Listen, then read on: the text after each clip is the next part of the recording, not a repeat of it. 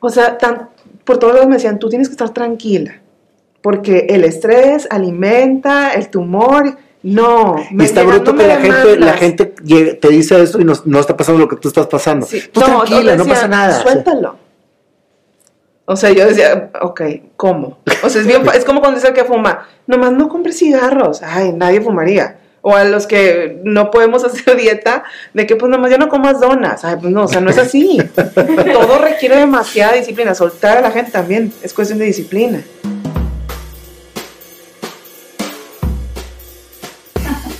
Andrea Flores, un honor tenerte en este foro, Andrea, en esta entrevista que va hacia la gente que quiere y, lucha por su pasión. Y qué mejor historia que la tuya, Andrea, que cuando me llegó la verdad es que me, me dejó mucha emoción, pero sobre todo mucha admiración por cómo sacaste adelante tu vida, pero quiero que empiece desde quién es Andrea Flores.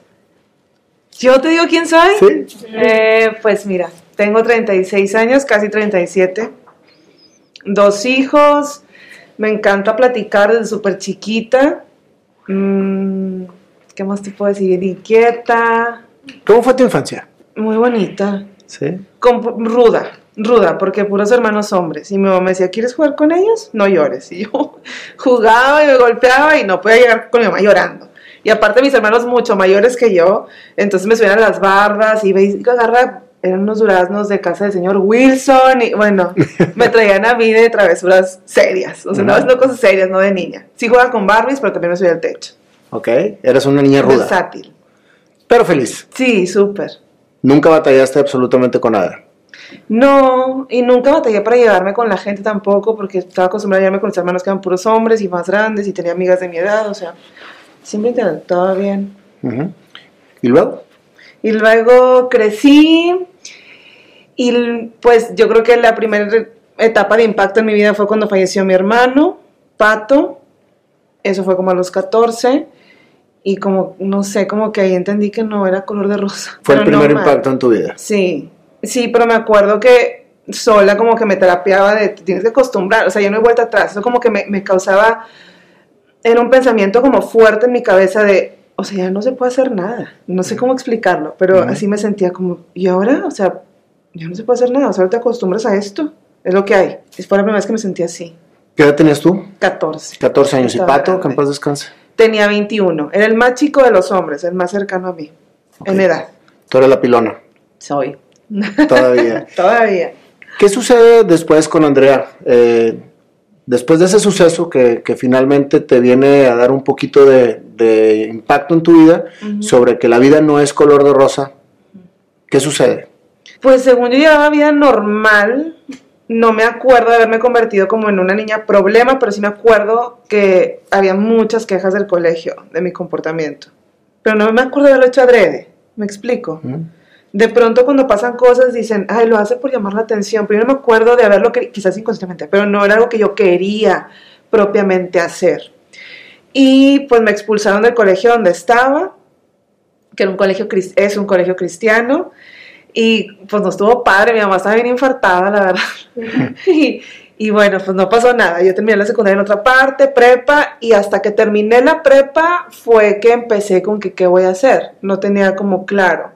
Me gustaba la onda de la nutrición, pero era mucho lío por entrar a la, a la, uni porque yo había dejado materias en la prepa 2, o sea, era un lío. Y entré por mientras estudiar comunicación. Y ahí empezó mi historia en la comunicación. Oficialmente, porque ya comunicaba bastante. ya, ya, ya, hablabas demasiado. Era tímida. ¿Cómo empieza el tema de la cosmetología y todo lo que estás haciendo ahorita? ¿Eso fue después? O sea, ¿terminaste comunicación? Sí, yo acabé mi carrera y fui locutora un buen tiempo. ¿Locutora en qué? Fui locutora en Classic, en EXA, en Digital, 102.9, todavía existen. Claro. Y los 40 principales, ahora hay 40 principales Monterrey, pero yo estuve en los 40 principales Chihuahua. ¿Y eres de Chihuahua? ¿De dónde eres? No, de aquí. ¿Y viviste en Chihuahua? Viví cinco años en Chihuahua. Ah, yo también. feliz. ¿Yo también? ¿De veras? ¿En qué parte? En Chihuahua, Chihuahua, en Lomas del Santuario. Yo viví en Chihuahua, Chihuahua, pero por la Ortiz Mena. ah, pues estaba más o menos cerca. Sí. Este, en, la Ortiz Mena, pues es muy, muy, muy larga. Vives más para San Felipe. Ortiz Mena y Mirador. No. Ah, pues en la Mirador, en la, por la 28. Kansas. Kansas. Ah, entonces vivías Puebla, en, Kansas. en la parte... Atrás de Soriana. A espaldas de Soriana. Ya. bueno, es- oye, es que me gusta acordarme, me gusta acordar porque yo también tuve una época muy bonita en A Chihuahua. mí me encanta. Sí, y este, hice muy buenos amigos allá eh, y también pues tuve una historia muy padre. Entonces estuviste también en el radio en Chihuahua. Estuve en radio en Chihuahua. Desde que llegué como... Pero en Chihuahua no había FM más que una, una, No, una sí, estación. cuando yo llegué ya estaban los 40 principales de Radiorama. Ah, por razón. Y la verdad fui bien feliz en Chihuahua. Yo creo que influyó mucho que luego luego empecé a trabajar. Empecé a hacer amigas que yo conocía sola, porque tenía amigas que eran esposas de los amigos de mi esposo, pero yo empezaba también a hacer O mis sea, en Chihuahua ya estabas, ya estabas casada. Sí. ¿Cuándo te casaste? ¿En qué, en qué En el etapa? 2005, En el 2005. de 22 años, O sea, muy chiquita, por gusto. Por gusto. Cabe mencionar. ok.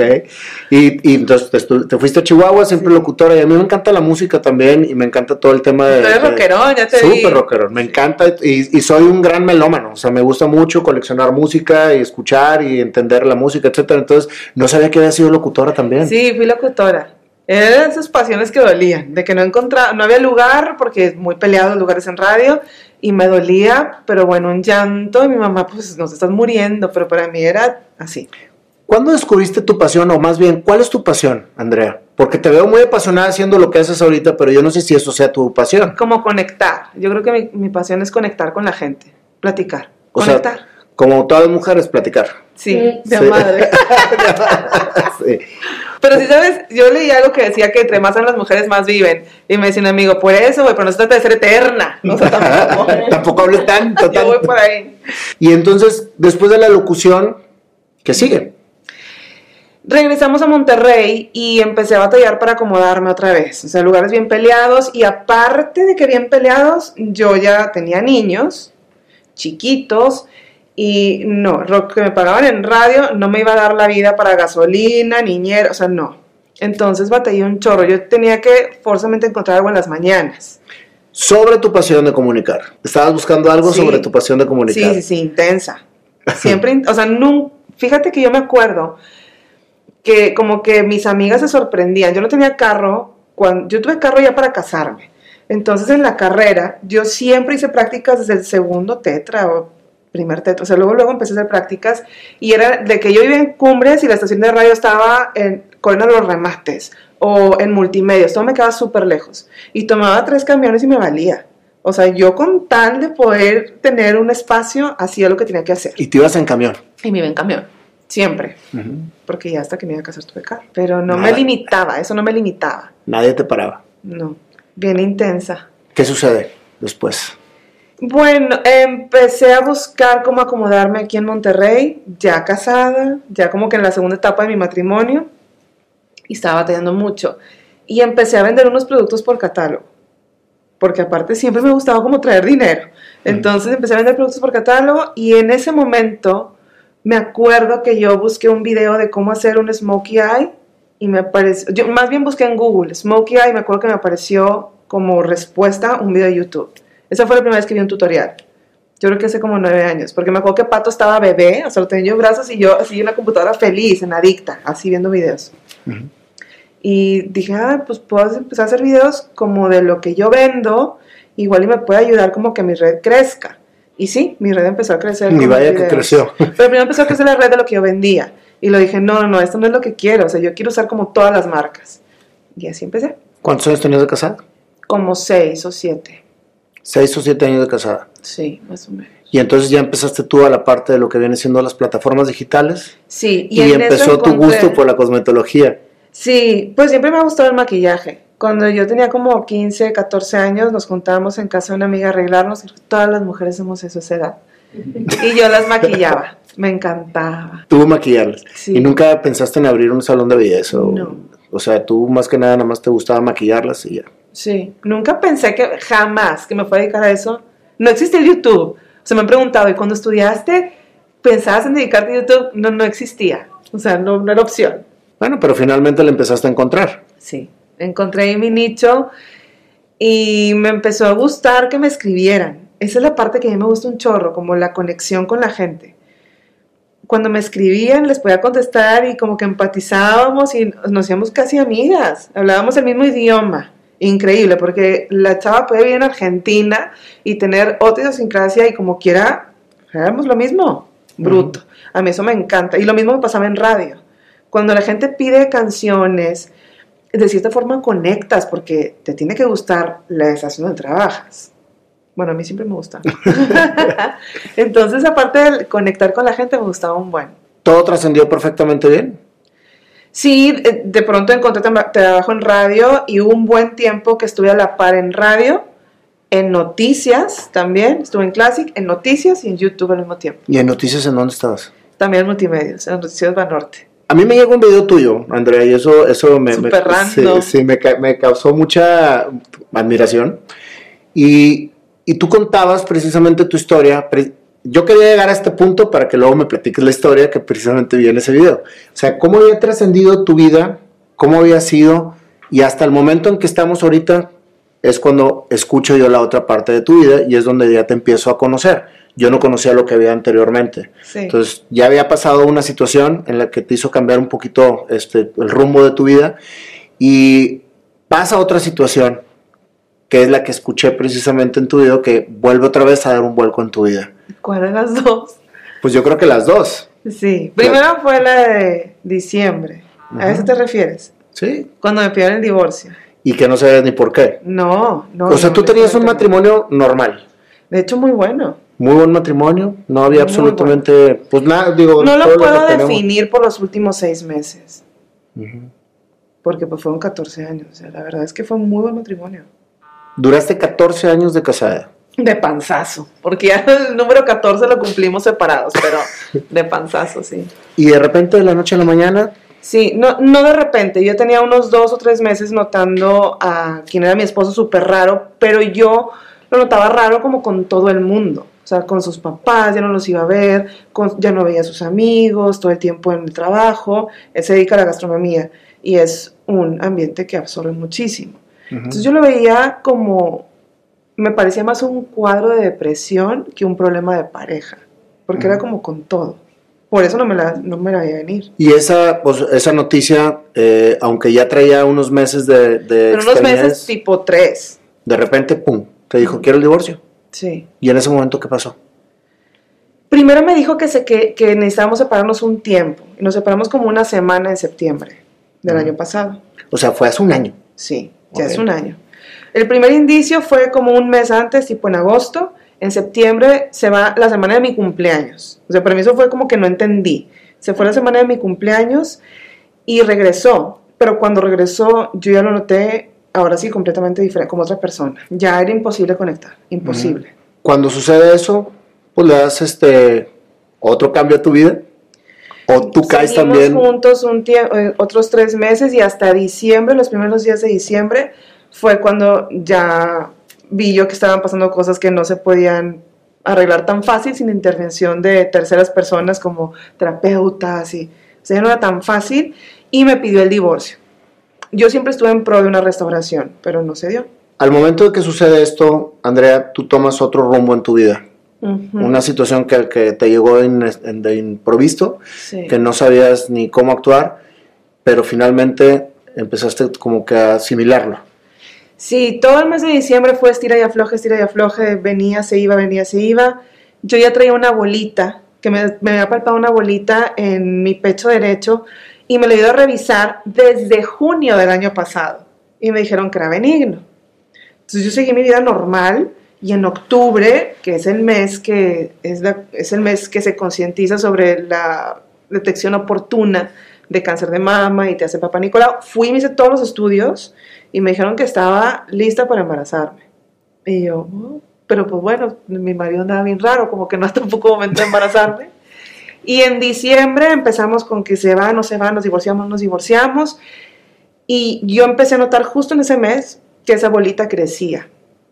Pero no puedo decir con certeza qué tanto, porque como me preparaba para una competencia de CrossFit en esos meses, el índice de grasa se había reducido, entonces no estaba segura si crecía o si menos grasa hacía que fuera más fácil encontrarla. Y total, en enero ya decidimos divorciar, bueno, decide que nos divorciamos. Él decidió. Él decidió que nos divorciáramos, pues estoy hablando del 20 de enero, algo así. Y el 11 de febrero volví a ir con, eh, con, la misma radióloga porque yo seguía como muy inquieta y estaba planeando una cirugía estética. Uh -huh.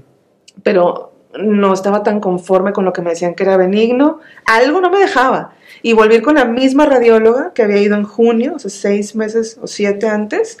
Y yo me acuerdo un chorro que puso el aparatito en la axila y en ese momento me enderecé. Entonces, yo no podía creer lo que estaba viendo en la pantalla. O sea, era otra cosa completamente diferente a lo que yo había visto siete meses atrás. Yo vi la bolita que se veía benigna y luego vi una bola que no era propiamente definida la forma y se veía la cadenita así de ganglios en negro como en los libros. Me impacté.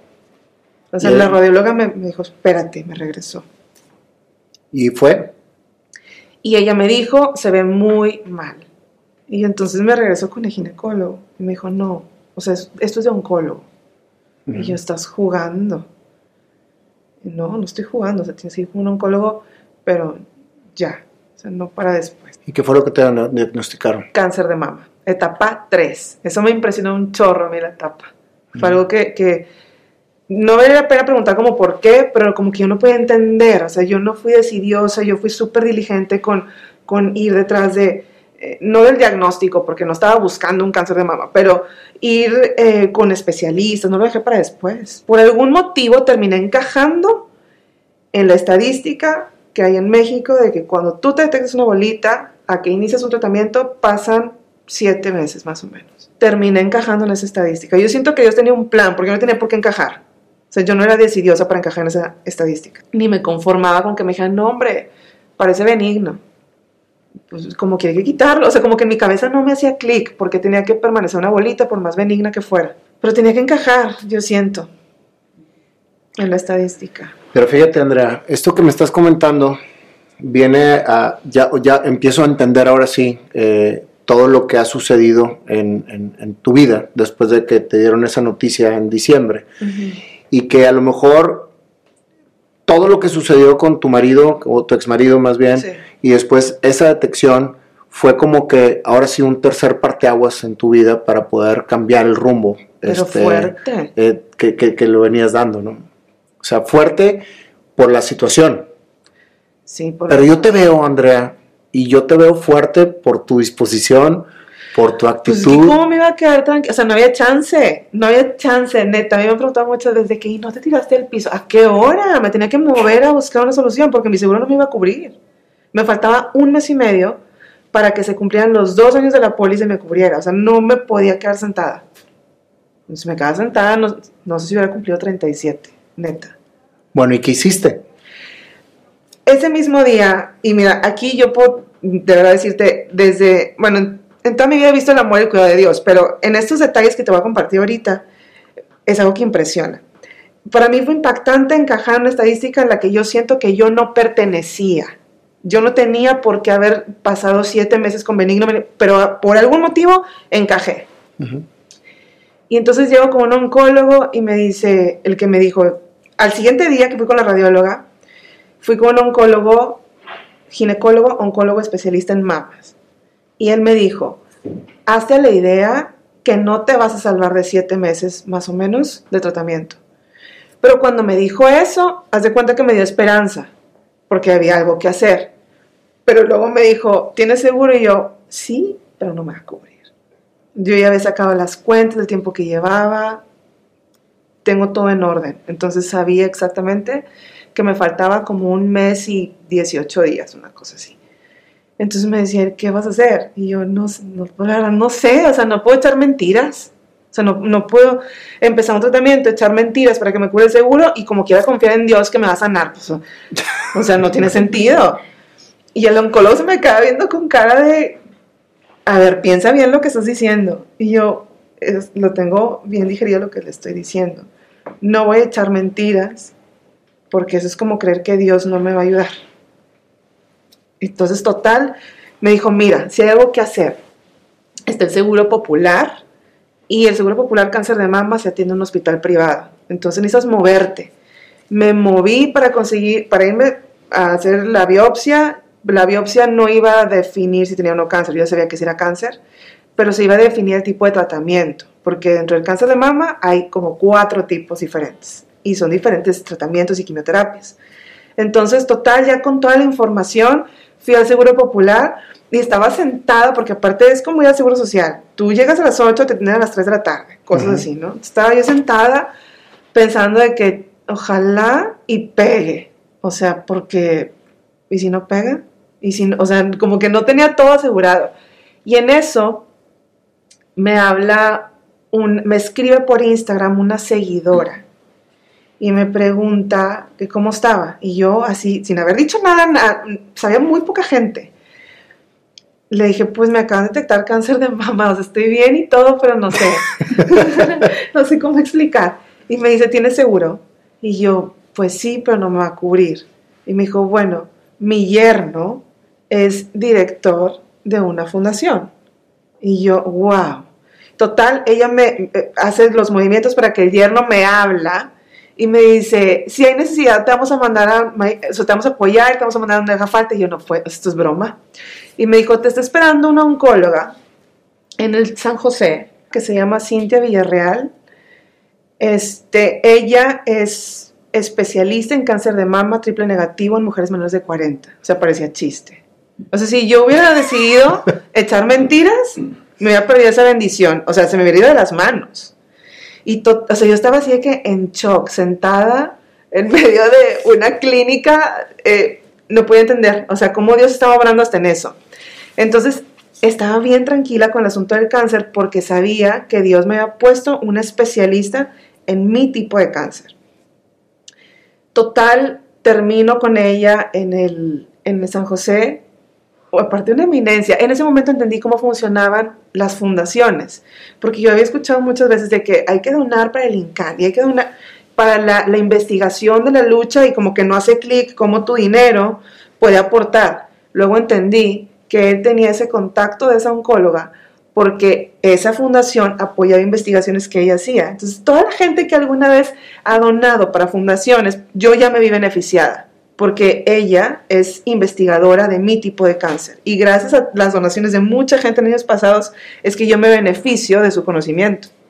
Pero fíjate qué importante lo que acabas de decir, que muchas veces la desesperación te lleva a tomar decisiones que no son las adecuadas. Y no por la mentira o no la mentira, sino por realmente lo que tienes que hacer. O sea, lo que tienes el que deber hacer. Ser. El deber ser es, oye, pues estoy en esta situación y esta situación es la que me toca vivir.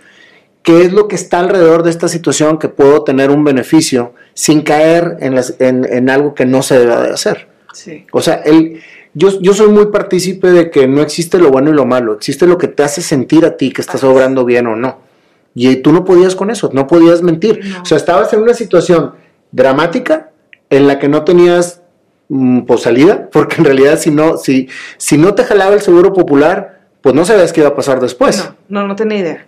Pero cómo elaborar bien, se te empieza a abrir el mundo y las, y las posibilidades que Dios te pone enfrente para poder solventar lo que te está sucediendo. No, y aparte con alguien que, te- que era experta eso, en es- eso, es- o sea, te, te lo mandó exacto. sí, estaba cañón. O sea, yo estaba impresionada de ver cómo Dios estaba obrando. O sea, dentro de, de mi drama, pues estaba todo saliendo bien. La parte del divorcio era la que no puede tampoco avanzar. Yo una vez escuché una predicación, un- una frase que dije, no, hombre, esta, yo me debía haber hecho una playera. Que dice, hay gente que no te debe construir el arca para bien que colabora con el diluvio. Haz de cuenta. O sea, hubo gente que decía, o sea, tan- por todos lados me decían, tú tienes que estar tranquila. Porque el estrés alimenta el tumor. No, Y está bruto que la gente, la gente te dice eso y no, no está pasando lo que tú estás pasando. Sí, Tú no, tranquila, no decía, pasa nada. Suéltalo. O sea, yo decía, ok, ¿cómo? O sea, es, bien es como cuando dice el que fuma, nomás no compres cigarros. Ay, nadie fumaría. O a los que no podemos hacer dieta, de que pues nomás ya no comas donas. Ay, pues no, o sea, no es así. Todo requiere demasiada disciplina. Soltar a la gente también es cuestión de disciplina. Entonces, fue una etapa, los primeros dos meses de quimio, una etapa durísima. Me debió haber hecho esa playera. El diluvio. ¿Cuántas quimios tuviste? 16. 16. Cuatro de las súper fuertes que te tumban y otras 12 más tranquilas pero igual de efectivas. Todo esto en un año. No. de febrero, de marzo. A mí me detectaron el cáncer un 11 de marzo. ¿De este año? Sí. O sea, estamos hablando de este año. Empecé quimios el 8 de marzo, el Día de la Mujer. Pero fue random, así me tocó. y terminé el 29 de junio, de julio. Sí, que fue la última que, que de hecho publicaste. Sí. ¿Y cómo te sientes ahorita? Muy bien, ¿Mm? muy bien. Oye, me encanta que ella publique que ya le están saliendo los primeros pelitos. Sí, bueno, sí. En la ceja, era la que me preocupaba, la ceja. Pero ya tienes un chorro. Bueno, me la pinto, acuérdate que hago tutoriales. Pero, Pero- sí, yo tengo muchos pelitos. Ya sé, ya cuando estoy desmaquillada se me ve como sombreado. Y me encanta, Andrea, que subas, o sea, que, que todos tus stories y todo lo que subes en YouTube y en, y en Instagram son como tú eres. O sea, y, y te quedaste calva por las quimioterapias y, y subías stories maquillándote calva. Y, y- y ahora ya me salió mi primer pelito. Eso es, esa es una actitud que es impresionante. Es que fue bien padre compartir. Esto- esa parte también, se me hace que la gente no se imagina el impacto tan grande que tienen ellos en mí. Imagino que los demás youtubers es la misma historia o muchas deben tener una historia similar a la mía. Para mí era súper complicado pensar cómo iba a compartir la parte del cáncer teniendo un canal de belleza donde mi característica principal eran mis cejas y mi pelo negro. O sea, lo que a mí me, siempre la gente me chuleaba. Mi cabello negro largo y mis cejas. ¿Cómo, o sea, qué giro iba a tomar eso? ¿Iba a poder seguir trabajando? Porque ya hace tiempo que este es mi trabajo de tiempo completo. Entonces no sabía cómo iba a funcionar. Y cuando pasó lo del divorcio igual, me chuleaban un chorro mi casa y la organización. O sea, ¿cómo eso iba a impactar? Nunca imaginé que iba a ser un impacto positivo en mi trabajo y positivo en mí, porque la gente me animaba un chorro. O sea, cada vez que subía una foto pelona se volvían locas. O sea, locas de la emoción. Como cuando uno de Mercurio se encuera. Así, que loca. Entonces eso a mí me animaba un chorro. Nunca, o sea, actualmente mi imagen no es la normal, porque yo suelo ser mucho más delgada de lo que estoy ahorita y con pelo y cejas y pestañas. Pero, o sea, no es mi look favorito, pero tampoco me siento así como que, ay, estoy con mucho peso. Y, o sea, no, o sea, sí me acepto, no es mi look favorito. Pero te Eso es temporal, Ok. pero lo acepto ahorita. Y eso me permite también conectar con mucha otra gente. No todas tienen cejas. Ahora puedo hacer videos para las que no tienen cejas. No, tienes- no todas tienen pestañas largas. Ahora puedo enseñar cómo ponerte las postizas, cómo hacer turbantes. Me empezó a seguir mucha gente con cáncer que ha aprendido cómo arreglarse. Es medio complicado arreglarte en esa etapa. O sea, aprendiste a hacer un turbante, pero no, no lo sabías. Aprendí a hacerme un turbante. Qué impactante porque finalmente estás aceptando lo que te toca vivir. Que esa es una de las situaciones que más tenemos que entender como seres humanos. O sea, tú eres la mujer de pelo negro, la mujer de cejas, pestañas, marido y, y familia. Casa perfecta. Casa perfecta. De la noche a la mañana cambia por completo, se va uno, se va otro, se termina yendo todo, pero te queda tu núcleo familiar, tu fe en Dios, tu fe en ti misma y sobre todo esa actitud tan impactante que siempre transmites. Ahora, Pues sí. tienes un gran, una gran responsabilidad de, de toda la gente que te sigue. O sea, cuando, cuando me llega tu video y me meto a tu canal, digo, esta mujer es famosísima. o sea, tienes que 300 qué? Como 340 mil. En YouTube. En YouTube. O sea que yo digo, oye, yo eh, afortunadamente voy, voy muy bien en mis plataformas. sí, pero, sí, pero YouTube está muy cañón y tener este tipo, esa, esa cantidad de, seguidores- de seguidores es muy, es muy exitoso y aparte ya tienes tus placas de YouTube y todo de que Y eres... son súper buenas las seguidoras mías. O sea, no he crecido tan rápido como otros youtubers, pero como que ha llegado la gente que tiene que estar. Eso ha sido súper clave. Y te, te seguían por un tema cos- cosmético, por un tema de, de- Y ahorita, pues se da un giro. No dejas la cosmetología, aunque tengas estas, vamos a llamarle limitaciones temporales, sigues expresando esa actitud y esa belleza, que es una belleza no de cómo estés, sino lo que transmites, tu interior. Y eso es lo que la gente a lo mejor tiene que entender, que cuando te tocan cosas en la vida, tienes que tomarlas, aceptarlas, agradecerlas y sacarles el potencial que te tienes que, tienes que sacar. Sí, O sea, ¿qué porque finalmente, ¿qué haces? Pues es lo que te toca vivir. Sí. Digo, hay, muchas opciones de cómo lo quieres vivir. Eso sí lo tengo claro. Pero la verdad es que yo tengo una relación estrecha con Dios y eso, o sea, de mucha disciplina, de mucha búsqueda de Dios, eso marca la diferencia. Ese tipo de situaciones, y lo platicaba con mi mamá, nunca te dejan igual, ni el divorcio ni un cáncer, o sea, no puedes seguir igual. O te levanta o te empina, o te acerca a Dios o te alejas, no te quedas igual, o sea, no hay forma de que te quedes igual, o sea, te sacuden porque te sacuden. Pero es que no te puedes quedar igual porque estás trascendiendo. Pues sí. Estás creciendo, estás aprendiendo. Si te quedaras igual, entonces todo lo que te pasa, ¿de qué sirve? Fíjate que yo ya conocía bien a Dios, pero siento que lo conocí de una forma más profunda. Eso de que terminé yo con Cintia, la oncóloga, o sea, es algo que no me esperaba. ¿Sí me explico? O sea, nunca me detuve, ay, yo voy a llorar, te no me hiciste llorar. nunca me detuve de que Dios, mándame una señal. O sea, como que no era ese mi feeling con Dios. No sé cómo explicarlo. Ujú. ¿Te O sea, con señal o sin señal, te creo. Es fe.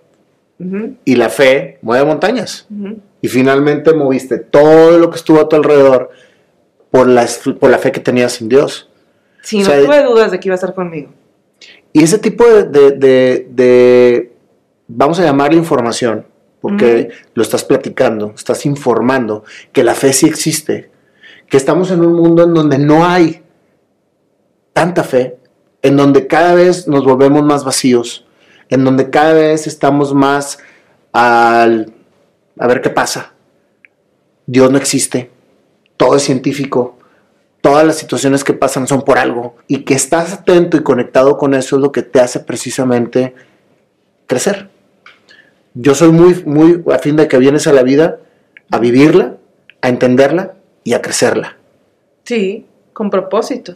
Te pase lo que te pase, Sí. pero que no pierdas esos tres conceptos, que es precisamente lo que te hace ser fuerte y lo que te hace ser, lo que te hace crecer. Entonces, el ejemplo que me estás poniendo de yo tuve fe en Dios y se, y se mostró Cintia en, en- en- enfrente de mí, que era la especialista oncóloga que tú necesitabas. Sí, está increíble.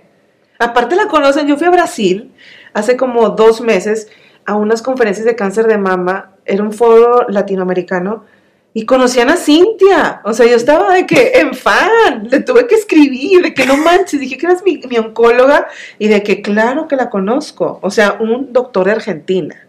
Claro que conozco su trabajo. Y yo estaba de que no puede ser, o sea, me lo hubiera perdido, me lo hubiera perdido. Está increíble.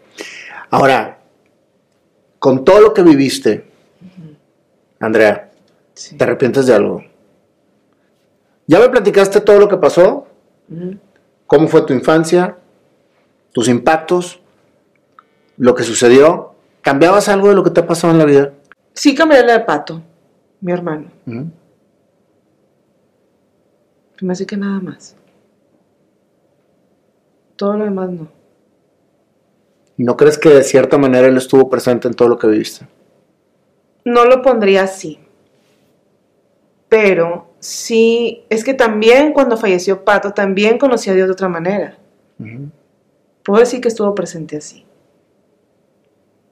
Es que sí, eh, estas circunstancias te acercan a Dios cuando no lo conoces y cuando ya lo conoces, entonces puedes poner por obra lo que siempre has dicho y lo que siempre has predicado. Tengo fe con señal o sin señal. Yo ya lo decía, pero me tocaba vivirlo.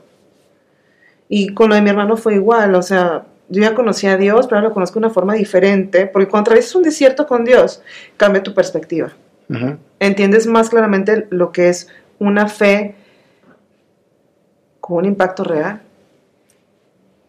Sin señales. sin señales. No, hombre, no me voy a aferrar a las señales.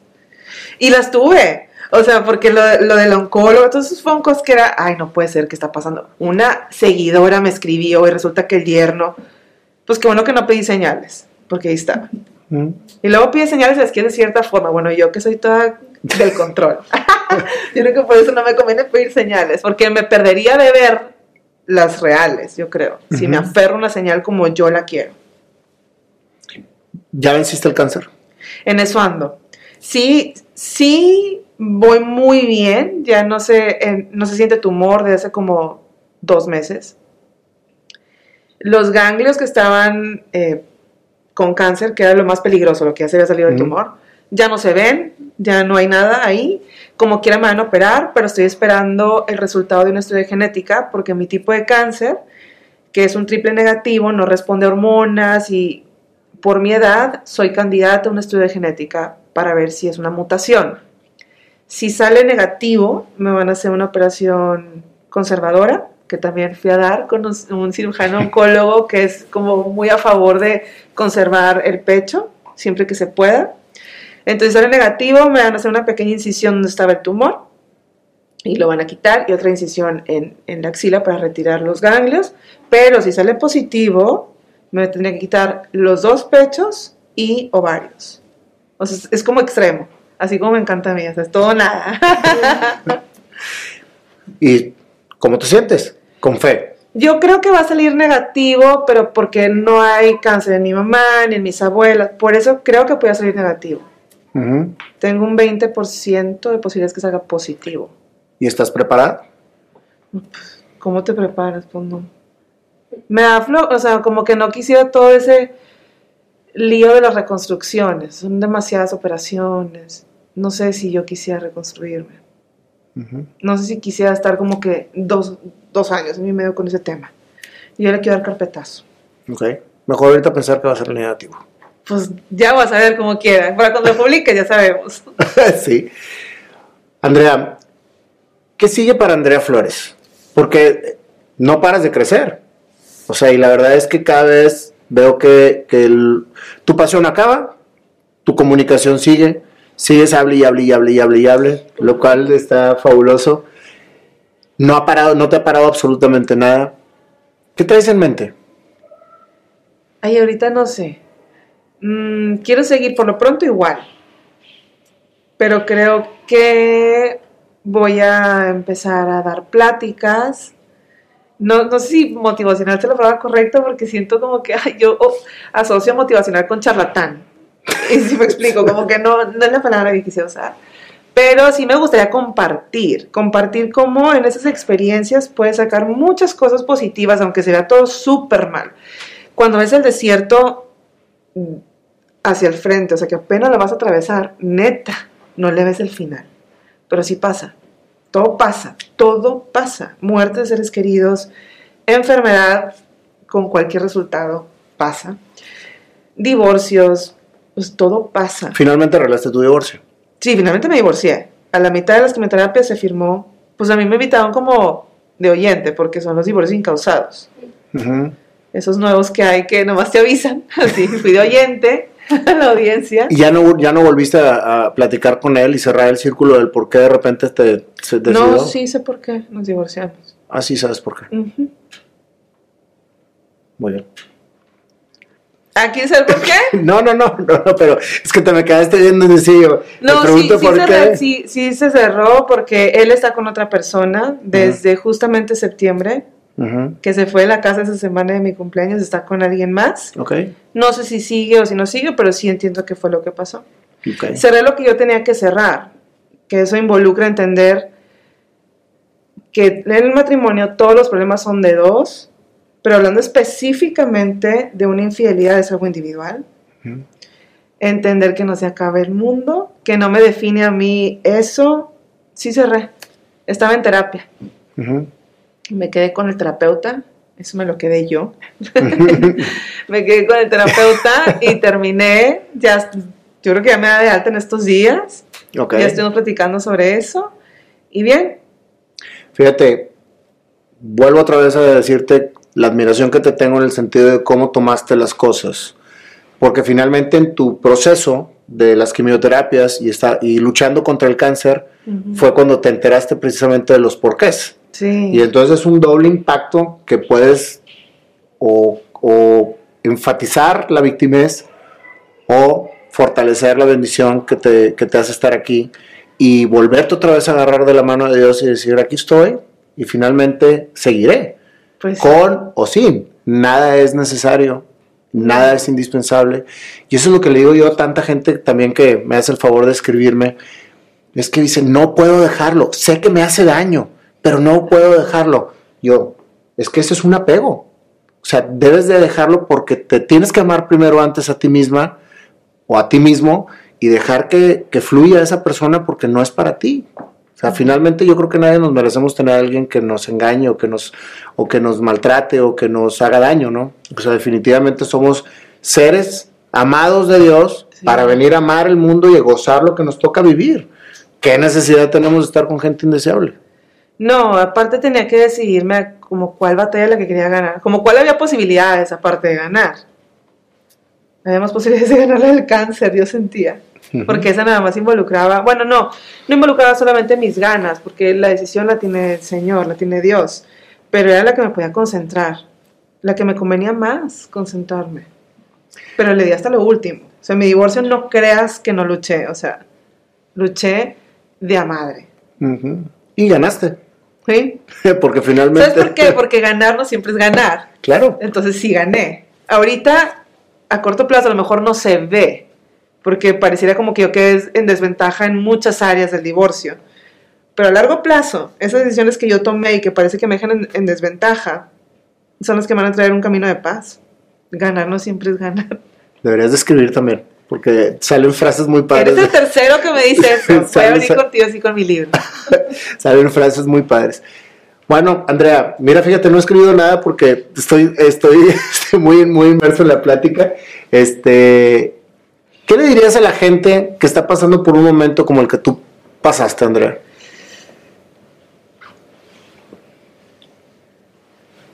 Eh, va a estar durísimo, pero vas a salir. Es que no te, no te puedo engañar. Está durísimo las dos. No sé a cuál irle. Si en el divorcio es durísimo. Es durísimo porque tú tienes una idea de cómo va a ser tu vida. Tú planeas una vejez. No se va a dar. O sea, ya no se dio. Va a estar durísimo. Y en eso del divorcio en particular, algo que, que yo no podía entender cuando recién me divorcié, tenía como un dolor difícil de describir no puedo ponerlo en palabras. Ahora que ya está quedando eso atrás, entiendo cómo me sentía y creo que muchas personas se pueden sentir así. Se vale extrañar de a madre, o sea, fueron 14 años, pero eso no quiere decir que lo quieras de regreso. ¿Sí me explico? A veces yo me sentía como que estoy loca o qué onda. O sea, de días que estoy, ¡ah! y lo otro, desde que qué bueno que se fue. O sea, es normal. Extrañas porque fueron muchos años, pero eso no quiere decir que lo quieras de regreso. Esa vida, no lo de la persona esa vida no lo tienes que querer de regreso, pero es normal que extrañes. Entonces, pues unos días sueltas y otros días recoges y luego sueltas. Y es normal el proceso. Y en el cáncer, no, pues es que cuando ves el desierto enfrente parece que no se acaba jamás, pero sí se acaba. Sí se acaba. Nunca perder la esperanza de que se va a acabar. Pues es que sí se acaba. O sea, ¿cuál es el resultado? Se acaba. ¿Alguna vez pensaste que no se iba a acabar? No. No, la verdad no. Siempre supe que una etapa, no, no sé cómo va a acabar la etapa todavía, o sea, yo tengo la fe de que mi operación va a ser conservadora y que va a tener un final súper feliz y que todo va a fluir, pero a lo mejor no. O sea, nunca he tenido ganas de parar, nunca me he sentido como que esto va a ser siempre, las dos cosas sabía que eran temporales, pero sí había días en que es que te acuestas llorando y te levantas llorando, o sea, eso no, ¿cómo le hago? O sea, me acuesto llorando y me levanto llorando y una prima me dio un, un tipo consejo, porque yo decía, ¿y esto cuándo se acaba? Ella pasó por algo similar. Digo, ¿esto cuándo se acaba? Eso que te acuestas llorando te levantas llorando, o sea, ¿cuándo se va a acabar? Y me dijo, mira, de repente vas a sentir que entre todos los días malos hay uno bueno. Y luego va a empezar a ver como días más buenos. Y luego va a empezar a ver días buenos entre cada malo. Hasta que un día no te acuerdas cuándo fue la última vez que tuviste un día malo. Me lo puso en términos tan simples, pero fue como, claro, así va. Ahorita estoy en los días, bueno, ahorita ya no. En ese momento estaba en los días súper malos, ahorita ya estoy en, ya no me acuerdo cuándo fue el último día malo. Eso. Eventualmente sí llegas a ese punto. Y así son todas las historias, Andrea. Sí. Porque cualquier situación que te pase, por más dramática que sea, por más tristeza que te dé o por más que te duela, siempre tiene un final. Sí, Me acuerdo una vez que, que escuché una conferencia donde decía que, toda una historia, ¿no? Y todo se acababa con decir, esto también pasará. Esto también pasará, es, va a pasar. Por más fregado que esté el mundo y por más tristeza que tengas, esto también pasará. ¿Por qué? Porque nada es eterno.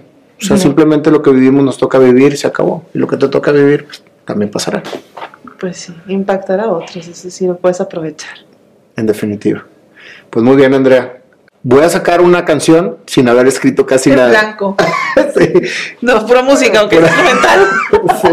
Pero vas a ver que va a salir algo. A ver, mira, Panda también se cambia de camisa, ¿ya lo viste? Claro. ¿Cómo Ay, gracias. Andrea.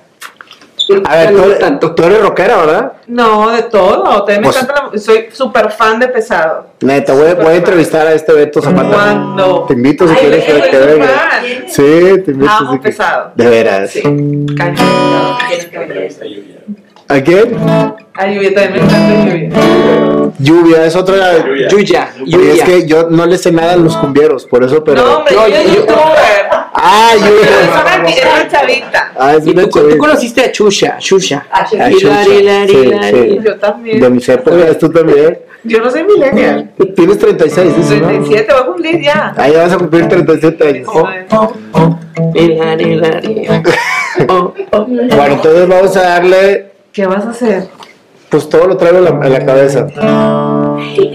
Si está en blanco. Sí, está en blanco. Es que, ¿sabes qué? Estaba así. Entonces dije, no, voy a, voy a, voy a, voy a escuchar. Sí.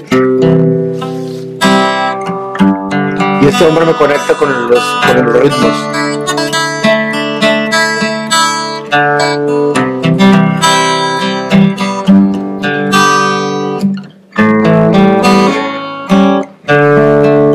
Sí. ¿Quieres que empecemos tranquilo y luego le Sí, subimos? sí, definitivamente porque... Alegro andante Sí, en un por eso- y luego bajamos.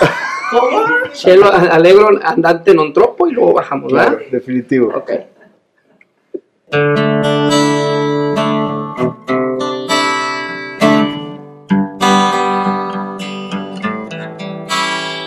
Andrea, una niña impasible fue. Creciste en una familia de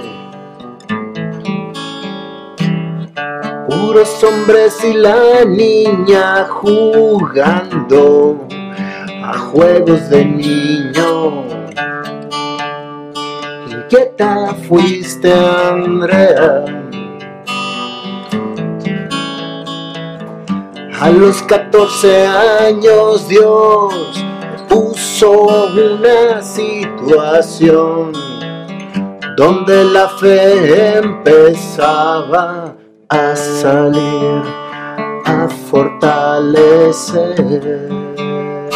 Andrea, un hermano se fue, pero dejó una fortaleza en ti para ver las cosas diferentes, Andrea.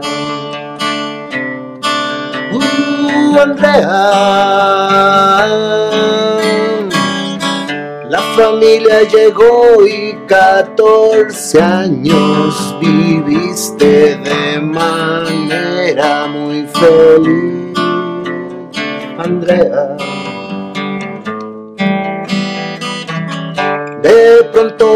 Pasó algo que no podías entender y la imagen empezó a cambiar, Andrea. Posterior a eso llegó una noticia a ti.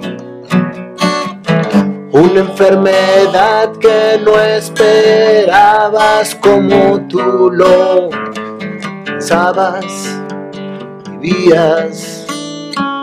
Simplemente llegó, pero esa fe prevalecía y todo lo que sentías con Dios conectado estaban.